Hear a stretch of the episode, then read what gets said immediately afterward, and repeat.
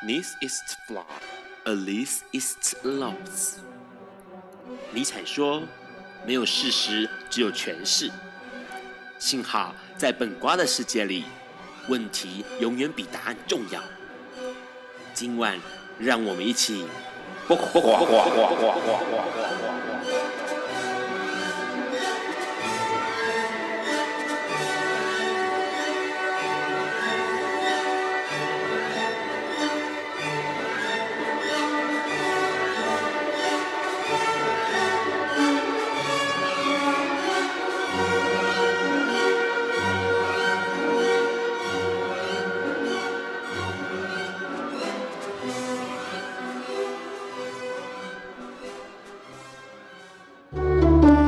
大家晚安，今天是每个月第一个礼拜四。你现在所收听到的是《播瓜笨瓜秀》二点零，我是 Ron，现在是晚上九点钟。今天过得如何呢？哎，今天 Ron 要介绍大家一本。它是很老的一本书，但是 Run 一直觉得它非常值得一读哦。这本书其实应该很多人听过这本书的名字，但是呃可能没有仔细去看过它，但是可能会跟别人听起或者聊起过。这本书叫做《二十四个比例》。那这本书其实它再版过好多次啊，台湾的这个呃书风都换过好多回，因为让在。二十年前，好，二十年前读过这本书，然后后来又在书店上面看过这本书出现，然后封面换不一样了，那可能里头也有多增加一些。OK，也许是这个导读啦，哦，或者是呃书的评论之类的内容哦。那这本书在讲什么呢？其实顾名思义，二十四个比例讲的就是有比例，然后二十四个。好，那基本上它是在讲一本，呃，它是一本在讲关于人格分裂的一本书哦。那这个呃作者他其实是自己有心理学背景。他叫丹尼尔·凯斯，那他在一九八一年的时候出版了这个多重人格的一本书。那这本书其实它是真人真事的一个呃传记式的小说。那里面聊的就是比利这个对象啊，这个呃主人翁他里面它怎么样的一个分裂法哦？因为为什么这本书值得让会觉得说值得一读？因为呃说真的，人格分裂有分裂到这么多个的。状况在这个整个心理学史上面，或者是这个精神疾病史上面呢，还是非常非常罕见的，因为二十四个实在是非常的多。那这一个主人翁比利这个人哦，他其实在一九七七年的时候，就因为犯下了连续的这个强暴还有抢劫，然后被美国俄亥俄州的警察给逮捕了。然后他在这个呃整个的侦讯过程当中，他其实对自己犯下的行为是完全没有记忆的。然后经过了非常非常彻底的精神检查。而且还有多方的这个了解之下，才了解到说，其实他是有一个多重人格哦。那这个多重人格在他的体内有二十四个明确的人格，在这个比利的身体里头，然后所以。呃，A 人格可能做的事情，B 人格并不了解。那最后面是有这个呃四位精神科医师，还有这个一位心理学者的共同的这个了解之后，才证明他真的是多重人格。那所以获判无罪啊、那这个呃后续啊，其实。这个作者丹尼尔·凯斯，他还写了比利的续集哦，叫《比利战争》。那这个战争的故事啊，《比利战争》这本书的故事是在讲说比利他到了这个利马医院之后的事情。那是到了一九九四年的时候才出版的。那这个其实里头比利有多少人格呢？大概聊一下，他其实有九个人格是被最快被发现的。那除了自己的原本的人格比利之外呢，还有主要两个人格，一个是亚瑟，一个是雷根哦。那这个这两个人格跟比利人格是比较清楚的，然后呢，同时跟其他七个人格被分类为是不不惹人讨厌的人格。诶，为什么会说不惹人讨厌呢？因为其实在整个小说的过程当中哦，很有趣，他的人格彼此之间会对话，然后彼此之间会有呃像社会一样的小圈圈，有一些人会聚在一起，有一些人会聚在一起，然后排挤其他人哦。那其中有几个人格就是非常非常让其他人格受不了了的，然后也觉得他们很困扰，造成一些惹了一些麻烦，造成一些困惑哦，就就是让大家觉得很痛恨的哈、哦。那当然，主要的人格就是比利他自己。那这个其实他自己应该不能说他自己，而是说他是最初的核心人格，因为他们到后来发现到说，比利身上有一个人格是老师这个人格，那这个老师这个人格是融合了二十三个，他总共二十四个人格嘛，哦，融合了二十三个所产生的出来的人格，那也是他分裂之前的那个比利的人格，所以呢，他拥有了，他知道所有人格在做的事情跟。呃，完整的记忆。那同时呢，他也会教导其他所有的人格，各式各样的知识啦，或者是这个相关的行为模式啦，社会互动的方式啦，都是由老师这个人格来告诉其他人格的。那这个老师的个性聪明，而且敏感，而且高具有高度的幽默感哦。那。二十四个比利这本书，就是在这个老师的人格的协助之下，哦，协助其他人格的状况之下呢，来完成的。那除了老师之外呢，还有一个算是最初被发现，同时也最接近呃比利本人的那个人格，就是被命名叫比利，同时是所有的人都称呼他叫呃威廉密里根。那这个人格里面呢，他比较像自己。那同时也比较有呃这个年轻的时候的比例的样子，那其他人格其实都在比较不会惹人讨厌的那几个九个人格里头，其实都有具有。比较接近他自己的年纪，还有他在呃比较发生过重大事件之前，也就是十九、十六岁自杀之前的一些人格存在。那后来的这个讨人厌的、讨厌鬼的、惹人讨厌的人格呢，就比较年纪大一些。然后当然还有更多小朋友的人格，比如说他就有一个四岁的肖恩这个人格是一个小孩子，然后很常惹祸。然后同时还有几个都是。很年轻的小朋友，十几岁啦，十二十三岁的啦，就常常是惹祸的人格哦。那其实到后来，到底比利有没有人格的统合或整理哦？这件事情其实很多人都在讨论。那当然，书里面并没有告诉大家是不是被统一了哦。那但是问题是，到底统一人格会是好的，还是维持他这个样子是好的？那拥有这么多人格，该怎么跟社会互动？今天我们的来宾要跟我们聊一聊。呃，跟精神相关，呃，有状况或者是跟我们不太一样的朋友们是怎么样过生活的？在这个之前呢，我们要先听来宾帮我们点了一首歌，是黄莺带来的《重新爱你》专辑当中《是否真爱我》。大家好，我是 Vincent，一个拥有残障身份，同时也拥有骄傲同性恋身份的残障同志。我花了我人生三分之一的世纪，我才能接受残障的事实。在这样的一个人生的一个深刻体验里面，我发现说，我如果不能接受我自己是残障的这个事实的话，我的人生无法再走下去。经历了到现在的五十二个年头，残障如影随形，和二十九岁之前不一样的是，我接受了它。更重要，在这个接受的过程当中。我学会了去翻转，翻转我的残障生命，但这个翻转并不是要逃避它，而是带着它一起来翻转我的生命。在你的生命里面，也有你讨厌的疾病或一些缺点如影随形吗？我们一起来翻转它，祝福你，我们一起加油。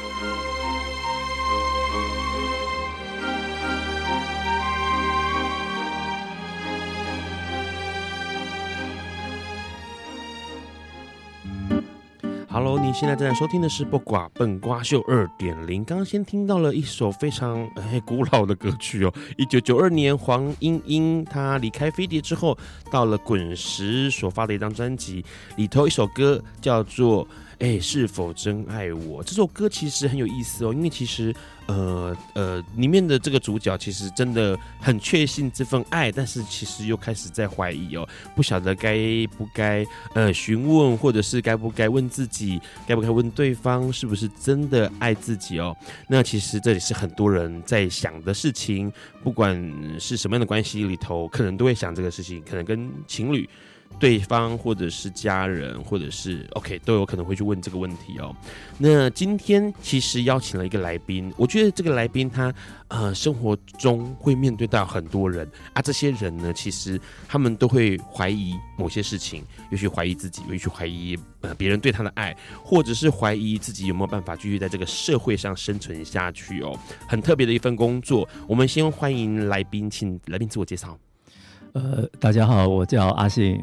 你好，好，阿信阿信做什么工作啊？刚刚听到那么多特别特别特别，到底多特别的工作？呃，我的工作是在精神康复之家。在做照顾的所谓的精障者的工作，好，精神康复之家，所以这边呃精精神康复之家，待会我们要聊一下到底是什么样一个单位。不过听起来好像是要跟精神疾病的朋友生活相处，是长期共处，长期共处，长期是多长期？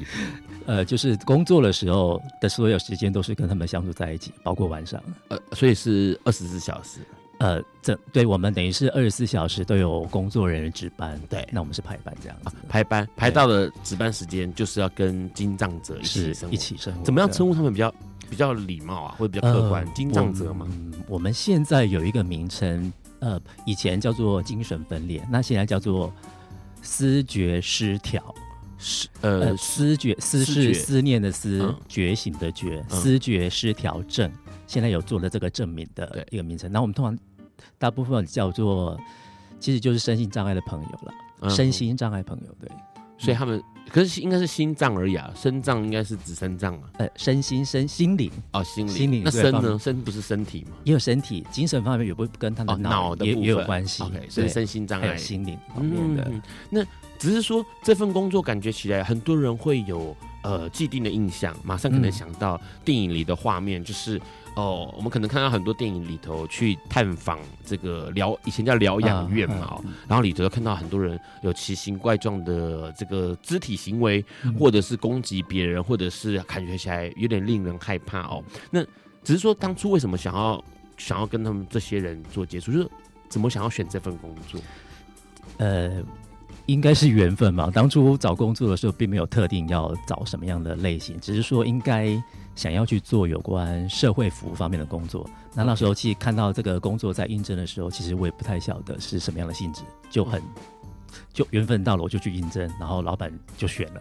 就是你只是因为想要做社会福利方面服务的工作，那哦，因为那时候这个领域很多，多久以前？七年多以前，七年多，七年多前那个守天使还没有那么发达，哎、欸，好像不然就可以选守天使哈，也许是一种选择。好啦，是大家什么守天使之后，这个让有机会找守天使的朋友来上节目就可以知道，嗯、反正就是，诶、欸，因为想要做社会服务工作，所以就就这样子朝这个方向走。所以那时候其实也没有既定说我要服务谁，嗯，那只是说刚好就有这个机会，然后跟进。那可是进去之后你没有没有。那是七年前，对，那时候你几岁？三十八、三十九左右。所以这就是第一份工作，就是现在这份工作的工作单位吗？呃，没有，第一份工作已经二十年前了。有没有？我是说相关，对相关的。呃，如果说是做有关社会呃有关服务方面的话，之前是在做一小段的礼仪师的工作，哦，礼仪师工作。那接下来才是这一份。嗯，可是礼仪师工作那时候不是应该很好？收入很好，收入很好，但是很累，很累。大概整个生活是赔赔进去的，嗯哼，等于说晚上的时间可能还在工作。对对。那现在这一份工作，其实晚上的时间，老实说应该还是在工作。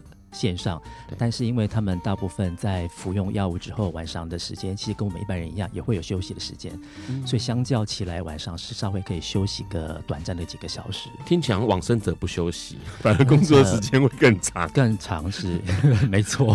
好，就是呃，基本上现在的单位跟以前当礼仪师不太一样，礼仪师制是呃，他的时间可能是二十四小时待命。对，而且晚上发生事情比较多嘛，比较多，然后你可能就临时允许睡觉三四点就被 call，要赶快去处理一份事情，这样子。是，通常您知道大概有案子要进来的时候，可能也许在十一二点就要开始准筹备了，哦，一些相关前后的事情，所以几乎是还有当当然还有白天的事情要做，所以等于是二十四小时是卖命卖命的。嗯，对。那面对金障的朋友反而比较不一样，对他们比较像我们。一般生活在一起的人，所以会跟我们一般有白天晚上的一些差别。我们白天在活动，他们也在活动，嗯，晚上休息，他们也在休息，嗯，所以步调有稍微接近了一点。是，嗯，那只是这份工作，就是开始跟金藏朋友，哎、欸，做这个社会服务的工作的时候，是就是第一份工作，就是现在这个单位，是，嗯，这个单位有名称吗？有，其实它的名称就是康复之家。哦，康复之家，在台北有大概还有几十家到一百家左右。嗯嗯，只是说，呃，那时候你才二十多岁嘛，三十多岁，三十多岁，哎，是三十多岁，刚接触到不会觉得说啊，天哪，我要跟一群我可能不是那么了解的、嗯、的人相处，会不会觉得紧张，或者是嗯？其实还好哎、欸，还好吗？我一进去的时候，其实我就有看到面试的时候就看到经常朋友在附近，我就觉得还、欸、这个磁场还蛮合的。这么说，所以就我觉得没有违和感啊，就是不管对我来说都都差不多。嗯，所以进去的时候发现比较实际去体会到，哦，原来是比较专专在精神有障碍的朋友这一群当中。嗯、那那时候其实对我来讲没有什么特别的不一样，因为。其实，在我们生活当中，其实其实我就有发现，其实我们的朋友们有某个程度上，其实有一些类似的症状。嗯，所以其实，在平常生活当中，其实有有稍微了解一点点，只是说现在工作就是专注在这一个区块的朋友们的身上。刚刚说精神这个障碍，或是思觉失调的这些朋友们，呃，包含哪一些？因为我们可能都会听到有称呼，比如说呃，自闭的自闭症，OK，或者是什么。呃，像刚刚提到人格分裂，嗯、或者是像是有些人会说什么，呃，好像有还有其他名字，嗯、可是很难听，都叫神经病。然后对对，那只是说我们这样子，他你们的服务对象有哪一些？呃，其实在早期里面叫做精神分裂。对，那这个部分的话是它一个大众。那其实还有一些像是，只要说有些症状跟精神分裂有连结的，其实都算是我们服务的范围。比如说像有一些有。呃，忧郁症，可是他如果单独的话，可能就还不是。可是忧郁症当中已经并发一些精神症状的时候，就有机会，或者像，比如说哪些精神症状？呃，他的忧郁到一个症状，可能会让，比如说在家里生活的时候，可能会对家人产生一些影响。比如说他可能没办法睡觉，或者是情绪失控，那已经对家人的生活产生影响的时候，他可能必须要接受一些治疗了。嗯，对。那如果他单纯比较轻轻微的，他可能就是不想说话。不想要互动，那可能他的影响还不是太大，那我们也可能也不太容易知道。但是影响到他人的时候，他可能在精神呃医师的诊断里面，可能已经有一点并发精神分裂部分，那他就是在我们的服务范围里面的。OK，跟精神分裂相关都有那机会。呃，像刚刚说忧郁症，还有哪一些是你们服务到的？比如说像躁郁症，躁郁症也是，嗯，这一些，还有还有。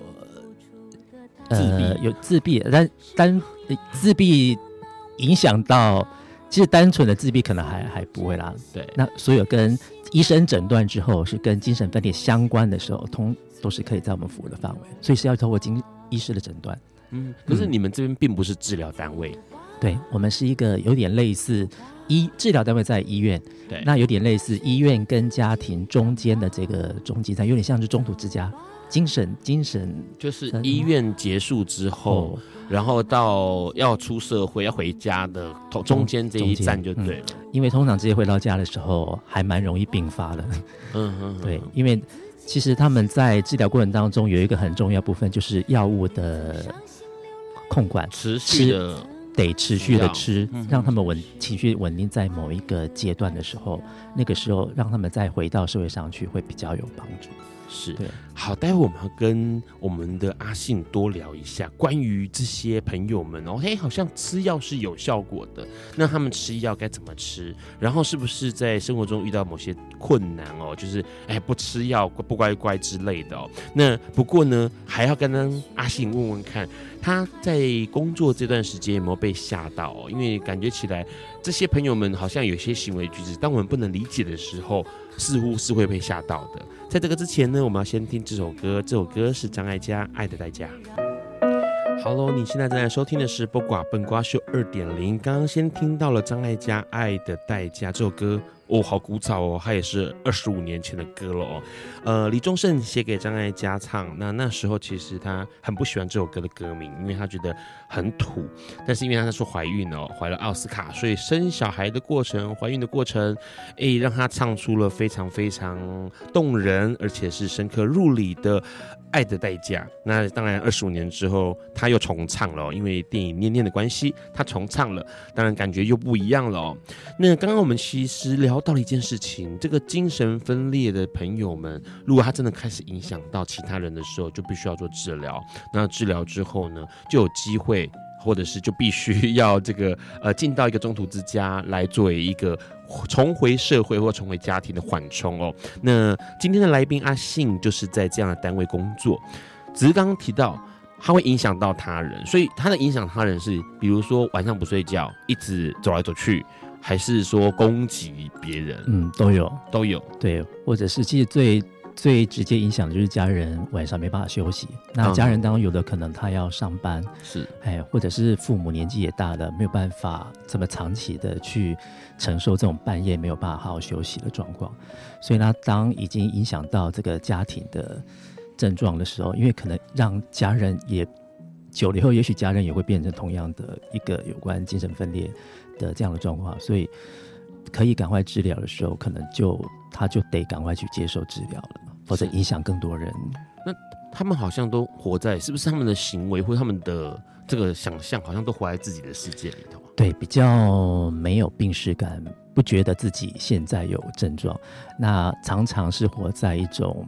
比较应该说，他的思考模式比较钻牛角尖。怎么说？对很多事情，他的想法比较，他认为那样子的想法比较不容易听，吸收更多，听从别多更多别人的意见。那他觉得应该要这样做的时候，很多时候他就在钻，所以慢慢的情绪上有一些，就情绪上比较没有办法接受别人有不同的意见。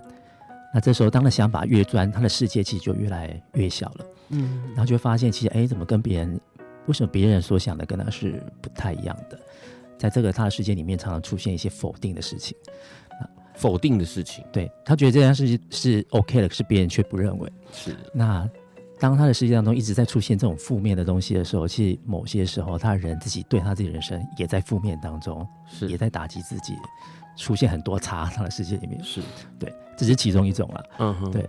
那他们，嗯、呃，你说，对，所以。呃，如果是家人的话，其实如果有感受到这样状况的时候，其实都可以试着建议他们可以来来医院聊聊看，身心科都可以，都可以来来来试着从医生的角度来试试看。嗯嗯，所以你刚刚有提到说他们，那他们其实还好啊，就是他否定就否定啊。嗯，对啊，他又没有伤害到你，有没有妨碍到你啊？呃，对，但是久了之后，其实。他的所谓的他自己想法，当然是我们没有办法去去控管的。但是他久了之后，自己在某些时刻的时候，可能有些人就开始走不出来。比如说那个负面意识太多了，他可能走不出来。那也可能觉得太多人这样的负面，他有些时候可能想要反击，所以可能可能比较担心的是后续的动作。比如说，比如说他反击，可能就是像刚刚所说的，发生在比如朋友之间在聊事情了，可能最后不同意，他可能其实就会。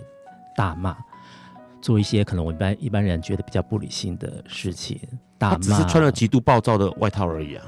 嗯，这当然也没有关系啊，这是他自己的选择。对。但有些时候，慢慢的在他的生活当中出现这一种太极端的事件，比如大吵大闹，嗯，这这些事情，有时候他的世界久了之后，他的世界充满的是一些比较负面的事情的时候，有些人可能会压抑，有些人就会更暴躁，他就开始走向躁跟郁的两端。这个事情所以。比较不是在一个中间值，我们一般的、一般的情绪的中间值那边，所以他的情绪在两端游走的时候，其实就是比较危险的时候了。嗯，对。那有些甚至是像刚说讲，如果说他影响到他的睡眠的时候，这就是一个还蛮大的警讯。是因为睡不着的时候，开始就会有一些异想天开的事情。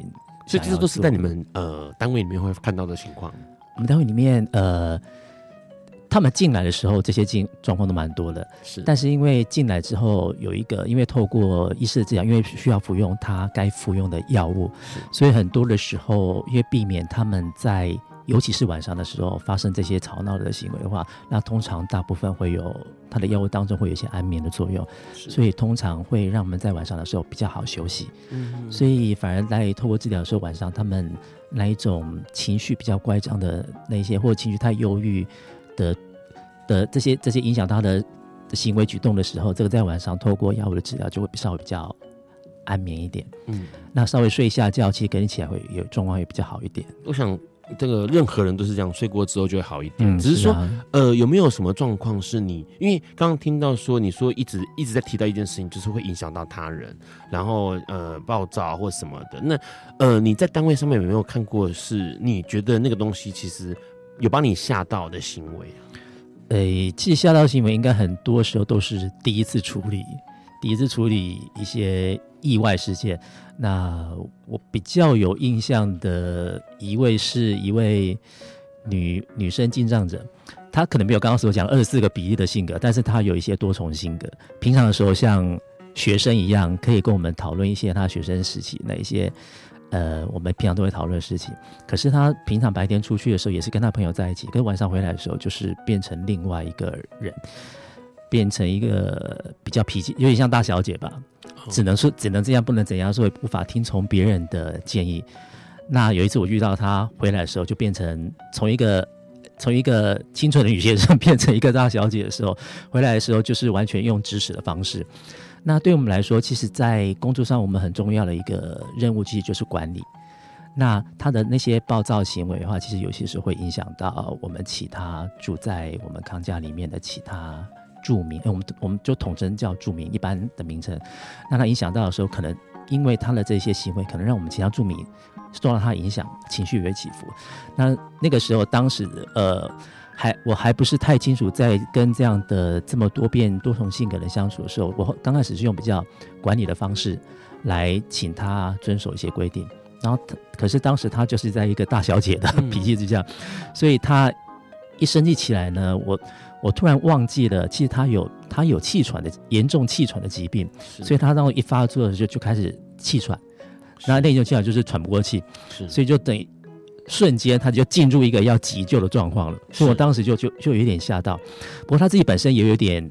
过去的病史当中有这些，他说他自己也有一点简单的自救的概念，是。他一直在在提醒说，哎、欸，有就是纸袋或塑胶袋，对，我赶我赶快准备就拿给他，然后就他就赶快套住他的嘴巴，开始先先做呼吸，对。对，然后这个时候除了当时我除了在旁边先安慰他，本来是对立的关系，后来赶赶快瞬间转成是安慰他的一个角色，然后同时我也赶快去做医救急救，请专业人员一起来协助他，然后送医。对，然后那时候才发现说，哦，原来其实，在照顾上，其实不是这么有，不是这么单纯的，只是所谓的管理，其实还要顾虑到很多的其他的层面。嗯，对。所以后来怎么样跟这个大小姐相处？就是时而大小姐，时而清纯少女的。呃，主，她现在还在吗？呃，其实呃，后来就离开了。哦，已经 OK 就可以离开这样子。他之前、呃、他没有 OK，其实说，其实他们。大小姐不想，她换了很多，对，换了很多地方。嗯，那其实那个症状已经有些是不是那么单纯的精神症状，有影响到其他的部分。那那部分有在各方面家属方面的一些大家协调之下，他可能觉得比较适合离开。是，那我们就遵从他的一些想法。嗯，因为其实很多人会觉得说，嗯、早期当然医学还没有那么进步的时候，嗯、很多人会觉得说，啊，天哪，这个怎么突然改变了个性哦，嗯、或者是突然之间就暴躁起来，他是不是这个那个吼魔心那护星哈，就是感觉起来好像是不是突然之间有这个中邪状况？嗯、所以你们在里头有没有看过住住户是这个住民是突然之间好像中邪一样的？呃，还蛮多的啊，尤其像。呃，会就突然大骂这一种，是，尤其是气候的变化的时候，嗯，像台湾的台湾的天气现在已经不像以前的四季分明，那现在有些气候的变化，一下白天热，一下晚上就冷，那气候极度的变化，瞬间变化的时候，其实对他们情绪来讲影响也很大。是我们一般人可能就觉得，哎，有这个天气突然大雨了，有点忧郁，那对他们来说可能要乘上好几倍，是这段情绪就是。郁跟躁的起伏很大，嗯，那怎么办？这个时候，第一个先看他的药物有没有稳定服药。就跟他说啊，罗上在浇花啦，不用担心，是这样吗？这个已经算算轻松，算小事 了。有的可能不小心就出去，然后可能在路边尿尿什么的，一些很特殊的行为就会出现。嗯，那先确定他的药物有没有按时服药。那如果他有按时服药，那其他部分我们就心理，从心理的层面。从社工、护理师，或所谓其他的专业的领域的部分来跟他聊聊，对，那是什么意思？就是呃，就不太懂，因为你说社工、心理护理师这些，我听不太懂。就说我们除了他平常的服用药物以外，其他我们还会连接其他的资源。是社工心的是社工是比较属于心理层面的，是对。然后除了药物以外，还有时候从一些其他层面来协助他，让他也认识意识到他自己的情绪现在是在这个状况。跟他聊天吗？还是这样？哎、欸，可以可以找他聊。是，哎，就是说他情绪比较平稳的时候，可以找他聊。是，哎，或者是请他就提前回诊，哦，先回回去医院那边、嗯、那一通，因为通常医师的建议他们比较会听。对，哎，那他们只要愿意回回诊，就稍微医生可以针对他的状况是不是需要调药，是或者做进一步的处理。嗯，嗯，所以听起来好像还是得要靠药物控制。是。才会是比较呃可以被掌控，然后可以了解他状况的方法哦。嗯，在待会要跟这个阿信多聊一下，是关于啊，如果假设不吃药怎么办啊？不吃药之后会怎么样？他们是不是这么爱吃药，还是真的很不喜欢吃药哦？那在这个之前，我们要先听这首黄韵玲带来的《我是坏的》。好，你现在在收听的是《不瓜笨瓜秀》二点零。刚先听到了黄韵玲，你是哎，我是坏的哦，因为歌词里面很有趣，从头到尾都没有讲到我是坏的，但是一直在讲你是好的哦。呃，这首歌很厉害，因为黄韵玲是台湾第一个会使用巴萨诺瓦的技法来写歌的女艺人哦。那她的这个音乐上面，音乐人上面的这个制作。很厉害，是因为在这个台湾都还没有人去理解关于呃爵士蓝调或者是蓝调的时候，他就可以用巴萨诺瓦的方式写了很多很多的国语歌曲。啊，当然这首歌是我们今天来宾阿信要点给大家。为什么阿信想要点这首歌？你觉得每一个这个著名都觉得自己是坏的吗？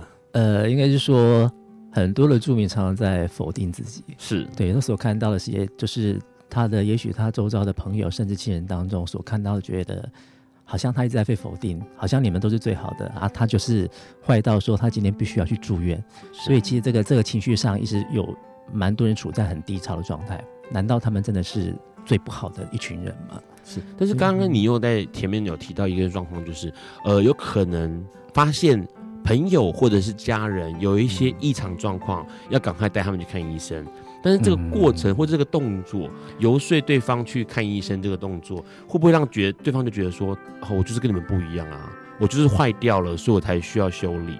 嗯，这个其实有点有点难，因为一般来讲，我们要去意识到说，我们自己的行为已经怪到。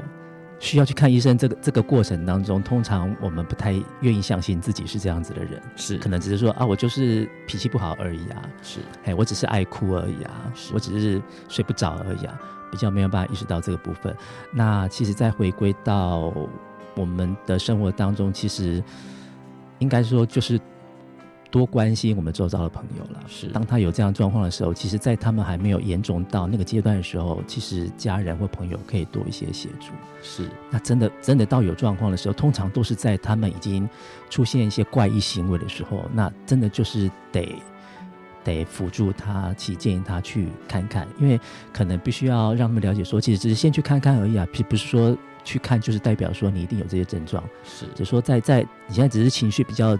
需要一些一些出口而已，是对。但是东方人其实很有趣，尤其是台湾人，呃，对于看医生的概念是，因为坏掉了，因为生病了，所以要看医生。嗯、那所以医院的这个台语叫做北医嘛，哈，就是病院嘛，哈，所以是生病了。可是，在国外，可能对于这个心理方面的层面的医疗系统。就比较有意思哦，他可能就会是，呃，不管是智商师或者是这个呃所谓的心理医师，他们是持续的，他就像朋友一样。其实你有没有状况，你都。定时会去找他聊，嗯、然后呢，他在不断的长期的，因为他们有这个家庭医师的概念嘛，哦、嗯，那长期的聊的过程当中，可能就会发现说，哎，最近好像你比较低落，而且这低落持续了一阵子，嗯、那是不是应该要有一些呃调整或变化？嗯、那不管这个调整是用这个行为上的、生活模式上的，或者是所谓的药物上的，是不是有有一些可以帮助你的地方？那那个过程你就不会觉得看。一个心理医师或者是精神呃这个智商师，会是一个羞辱自己，对，或者是加深自己觉得自己是坏的，哎，这个这样的概念，嗯、好像蛮有意思的。这个观念不太一样哦。不过刚刚提到，其实吃药是真的有帮助，嗯、只是如果不吃药怎么办？因为感觉起来，你看他从一个，因为刚刚提到了我们的这个单位，它是一个中间单位，从一开始医院。嗯，被送进去嘛，坏掉送进去修理嘛，出来之后到了中间单位，还是不断要上机油嘛，怕它又坏掉嘛，嗯、然后真的都完全好了，然后才回社会或回家庭。好，那这个过程他一定会很抗拒啊！我都已经出医院了，表示我已经没有疾病啦，嗯，我不要吃药啦，为什么还要叫我吃药？所以通常对他们来说，他们有一个状况就是比较没有病视感，嗯，不太不认为自己生病，所以很多在从医院。他们当初不得已到医院去治疗完之后，因为医院有他的待的时间限制，那得出来之后，通常他们会想要直接就回家里，不想，因为他们不认，他们就觉得，哎、我已经治疗完离开了，那不不认同说为什么离开回到家里之后，他还要再继续吃，所以通常他们会有这一种病识感不足的一个状况。那所以说，如果说他直接送回家里的时候，很快的他就会在病发，因为接下来不会服药，那不吃药会怎么样？呃，就会回到他当初发病的那个状态，就是可能有一些人会半夜吵闹，是吵到别人或甚至是邻居，这些怪异行为影响到其他人生活的时候，那这时候可能严重的时候就得二次送院。嗯，那刚开始送医院。前面一次或两次的时候，如果能及时治疗的时候，其实他这些症状是有有机会康复了。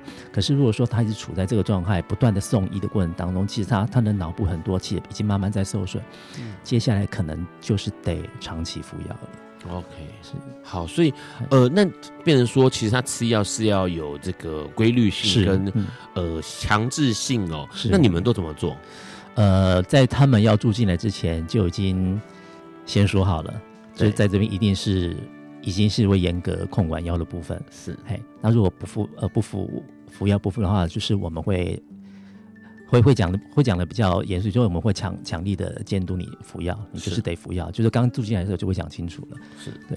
那如果说他真的是在抗拒这部分的话，那其实我们最后请他，那你是不是要选择离开？嗯，那他离开要去哪里？呃，有些人就回到家里，或有些人就是换另外一个康家，那不就抛那个吗？抛弃他了吗？但是就是说，因为他不服药这个部分，其实他其实就影响他的病情啊。其实最后应该他最后的那一条路还是送到医回到医院去治疗了。所以，比如说，呃，这边。呃，阿信的单位规则就是规矩就是这样。如果你要住进来的话，有一个条件就是你必须要听从我们的这个安排的状况，然后去服药哦。如果假设你不服药，或者是你对于服药这件事情是非常抗拒，而且甚至影响到其他人，呃，群起暴动哦，大家站起来不要服药这样的话，不服从的话哦，那我们就没有办法接你这个。呃，住户进来哦，住院住民进来，那只是说你们就是这样排班表嘛，排药表还是怎样？就是怎么怎么知道他要吃药了？他们有自己的药盒，那我们有吃药时间。对，那这个是吃药时间的话，我们就会比如说会广播这个吃药时间，对，然后大家来吃药。编号二零七三，编号五六二四，哦，现在吃药时间到了，这样子。倒还有，其实没有那么的严格限制，因为有些人他们可以。我们已经确定他会服药，那这个我们会放心。啊，乖宝宝就 OK。对，我们只是说，啊，这时间点是服药时间，大家比如说集合到，假设是餐厅好了，到这边吃药的时候，嗯、那有些会固定服用药物，这些我们就不用不用担心了。我们只是提醒他，哎，这个时间是要吃药时间，不要忘记了。嗯。那另外一群可能有一些会不喜欢吃药的，没有病识感的，是那会想办法要藏药的，是用很多方法让我们以为他吃药，那实际上他是把药丢掉。那这些我们会特别的。留意他们到底有没有确实把它吃下去，是因为其实呃，说到吃药这件事情。不管是呃现在说到的呃思觉思觉失调的朋友们，或者是像感染者朋友们，都会面临到吃药的情况。那当然，思觉失调朋友们，他们吃药不吃就会复发，原本的那个精神状况就会跑出来哦。那可是问题是呢，呃，对于感染者来说，不吃你的状况就会是病毒数增加，然后你的身体就会出状况，那身体甚至会面临到危险的状态哦。那只是说。吃药这件事情似乎对于国人来说啊，真的好麻烦哦，而且好痛苦哦。因为吃药的每一次的吃药动作，因为之前 Ron 就听过很多感染者朋友告诉 Ron 说，我每一次吃药动作都在提都像在提醒我自己，我就是个病人，我就是个跟别人不一样的人，我就是一个坏掉的人，所以我需要吃药。我每一次吃药动作都会提醒我自己一次，那个感觉很不好受，所以很多人会选择不吃药，或者是拒绝服药哦。那当然，这种呃药物的服从性对于很多人来说是很难跨过那一步，所以很多的感染者朋友甚至已经感染好多年，然后甚至已经到了这个病毒数太高，或者是 CD4 免疫力太低，但是他依然在医生强力建议下，还是决定选择不吃药哦。那因为他们知道吃药，像感染者的吃药是一吃就是一辈子，那他们就觉得说我不要吃药，因为吃药就是提醒我自己是病人。那你们的状况会有一种状况是，今天他不吃，他就出现症状，但他其实他也可以选择不吃，对不对？嗯，如果他选择不吃的话，其实还是会跟他分享，你选择不吃的结果，还是要再进医院一次。他们会听得懂。呃，其实会有一些，其实他们老实说，就跟我们一般人，我们生活上的朋友差不多啊。其实都是可以沟通的，沟通的。对，嗯、只是说他们有一些，就像他们症状就比较情绪来的时候，可能比较听不进去。是。那其实我们会慢慢的跟他分享，其实，呃，吃药这件事情的话，不用那么执着在，我吃药就等于病人。其实我们一般的。所谓的一般人生活当中，其实很多人在吃药。比如说我有高血压或糖尿病，那其实我就是一直常在吃药，所以会跟他分享，其实只是说你现在吃的是有关这方面的药，那、嗯、但是跟一般人是差不多的，是不用那么执着在所谓的药这件事情。是，嗯，他们吃药都是一大把吗？还是、呃、看症状？有的人一天十几颗啊，有的人一天就只有一颗。每个人症状都不一样。好，听起来跟感染者的朋友们一样。不过现在感染者药物比较进步，所以大部分都已经浓缩到了一两颗左右。那很多人就告诉自己说，其实我在吃善存哦，因为基本上对于很多人来说，有自觉的朋友们会觉得说，呃，这个药对我来说就是活命丹呐哦，因为我得要吃它，我才可以活着。那现在药物副作用也很低，那个精神药物副作用高不高？呃。早期的时候副作用比较多，那现在已经好几代的改革了，所以现在已经稍微好一些。哦，就稍微要好一些。啊。对，但是还是有一些有些症状会有副作用，比如说流口水，或者说它会反射眼睛上吊。那这种其实医生都都会开一些解药给他。所以当有些状况来的时候，有些药物解药就是说在必要的时候可以吃，是那是那个时候来服用就就可以了。嗯，听起来大家吃药都有好多状况哦，因为它有呃同样也会有副作用，不过它的副作用在精神疾病可能是这个流口水的情况，或是眼睛会往上掉，上掉。对对对对。可是像呃感染者 HIV 感染者的以前的副作用可能会是一直不断的下痢腹泻，所以你要一直跑厕所，或或者是这个晚上会昏眩。啊，吃了药之后就立刻就昏眩这样子哦。那状况很多，但是问题是，这个药对于大家来说是有帮助的哦，因为毕竟医学就是在帮助大家。那待会我们要请这个阿信跟我们聊，他们要怎么样跟大家相处哦，或者是我们要怎么样跟他们相处？因为这件事情其实很重要，毕竟离开了这个中继之家之后呢，他们就要回到社会，回到家里了。在这个之前，我们先听这首歌，是梁静茹的《凹凸》。大家晚安，我是能盛新工厂的玉怡。每个人的生命就像海浪一样，有起也有落，开心的、悲伤难过的。遇到悲伤难过的事情，才是展现一个人生命的强度与韧度的时候。但是无论如何，我相信保持心灵的单纯，就会永远都充满着阳光。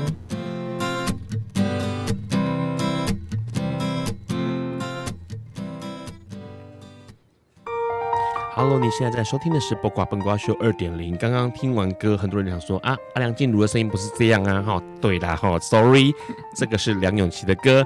梁咏琪在二零零一年专辑《透明》里面收录一首歌叫《凹凸》，里面的歌词，哎呀，其实也是淡淡的感伤哦，跟不上你的脚步，干脆就说迷路哦，不要让现实残酷把你赶上绝路。哎，今天那个我们来宾阿信点的歌，怎么都有点那个。说不上来哎，就是淡淡的 忧伤，怎么回事？是你的那个感情生活，还是生活自己那个工作上面遇到了某些状况吗？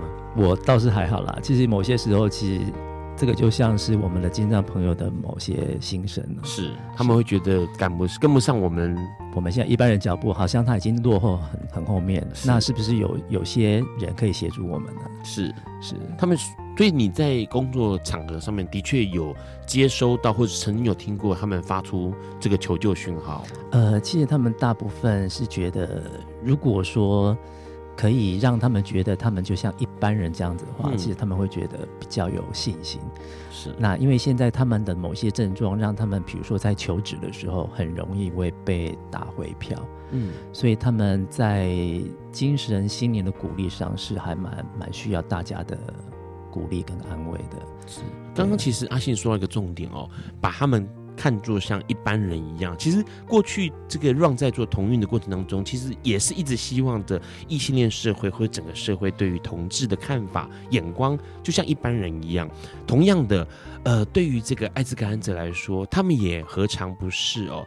希望社会能够给他们的是，就是呃，没什么大不了啊，哦，就是一样啊，我们说一般的人不是吗？的眼光哦，同样的精神的朋友们，精神障碍的朋友们，好像也是需要这样的眼光。只是他们刚刚说了，从医院出来之后，到了一个终极之家，然后又要在好了，完全确定他真的是怪宝宝，挤满五格。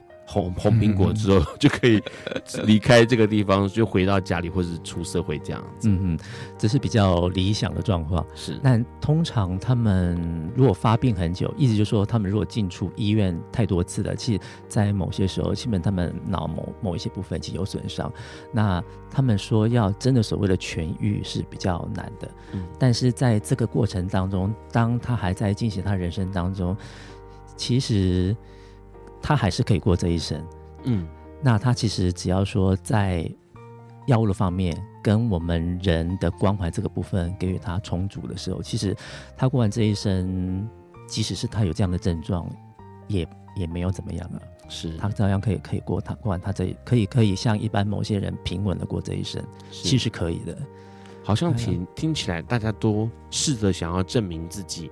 呃，在这个世界上面是有价值的，或者是说，在这个世界上并不会跟别人不一样被排挤、排挤或者是排斥的哦。嗯、因为说实在，他们离开了终极之家，然后就回到家庭，也是一样回归到了住呃以前的生活，嗯、或者是这个回到了这个工作职场上面，也是都是一样的。那需要的就是一般的眼光。只是很好奇哦，其实 Ron 在之前跟阿信有碰过面、聊过天，那时候其实 Ron 就觉得很纳闷的一点。就是他们又要回家哦。那假如今天一开始引起他们这个精神疾病或者精神症状的呃源头原因是因为家庭，那现在他好了，你又把他放回到他家去，那不就就是等于就再把他丢回到那个曾经让他起状况哦，就是让他他出现病状的这个这个源头吗？嗯，的确也是。所以其实，在我们的精障朋友在康复之家里面，在做一些有关精神跟心灵各方面的成长的时候，其实我们的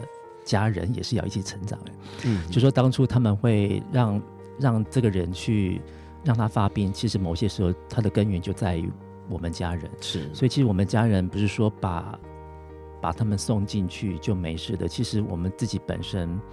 都要一起成长，所以你们单位会跟着会跟家人做辅导吗？就是说，呃，辅导的部分大概比较难，但是我们会有机会跟家人，因为通常会因为这个紧张者来住我们这里，会有机会跟家人有多一点聊天的机会。是，那从这过程当中，我们也可以知道说，哎，这个家人平常对待他，这个家人其实才该送医吧？是不是？我们甚至有些家人本身就是，比如说他本身就是忧郁症的啊，对，那其实很多的根源其实在。在家人这边有一些啦，是那其实有机会，我们家人的部分也可以给予一些，我们只能说给他一些分享，不太能够。嗯，阿信你自己在这个地方待那么久，你自己不会也受到影响吗？嗯、看大家这样子，嗯，还是你已经综合了所有的症状在身上，哎、欸，就是 变成无敌这样。我体悟到有生皆苦啦，其实不是只有他们，我们一般人生活当中，不管是不分职业、不分男女，都有各有各的苦。是那每个人苦的不一样，只是说他们精障朋友的苦是在于他们那个精神症状的部分，是大家都辛苦，其实没有什么差别。嗯，嗯可是呃，应该这样说，刚刚阿信说了，他觉得每个人都是苦的，这好佛家哈、哦，反正众生皆苦。那重点是你自己觉得看了那么多人，那么多症状，在一般 OK，你跟其他的我们现在在社会上面行走的这些人互动的时候，嗯、你会觉得其实现在人或多或少都有一些精神状况，只是并没有严重到呃跑去就医或者是。需要做其他的辅导。嗯。其实，在如果是就我自己的生活领域啦，其实我自己都发现到，有些朋友其实都有一些是状况了。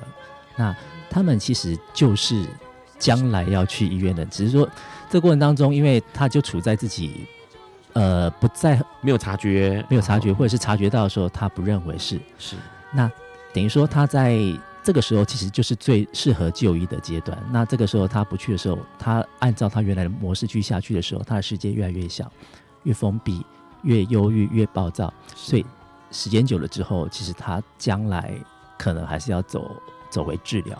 药物治疗这个部分，会会建议是朝哪个方向去嘛？比如说他可能先可以先挂什么号啊，或者是看哪一科？现在的话，其实就有身心科可以挂的。对，嗯，那其实回归到人的部分，其实我们周遭的朋友、家人，其实在我们生活当中的朋友们出现某一些情绪不太 OK 的时候，其实这个时候我们就可以给予一些关怀了。对，让他们在这个时候就可以松掉一些了。那他们就是长期。压了某些东西，压久了越来越大，到自己控制无法无法控制，所以得治疗。嗯嗯，所以大家如果可以的话，我们生活当中的朋友，其实平常看到他们有状况的时候，就可以给他们一些安慰，或者可以跟他一起出去旅游或走一走，多了解，对，多了解他们释放一些出来。嗯，嗯听起来感觉。呃，其实似乎每个人也许还没有到疾病状态，或者是呃真的该就业状态，但是每个人真的像阿信说的，心里都有苦哦，说不出来的苦。然后呢，可能郁闷了很久，到最后面真的。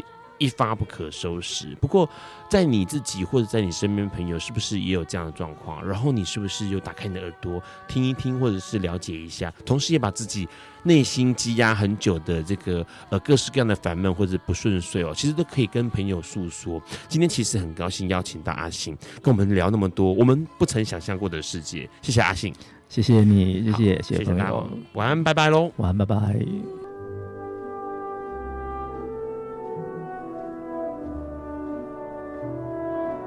以上节目不代表本台立场，感谢路德协会与中华电信协助播出。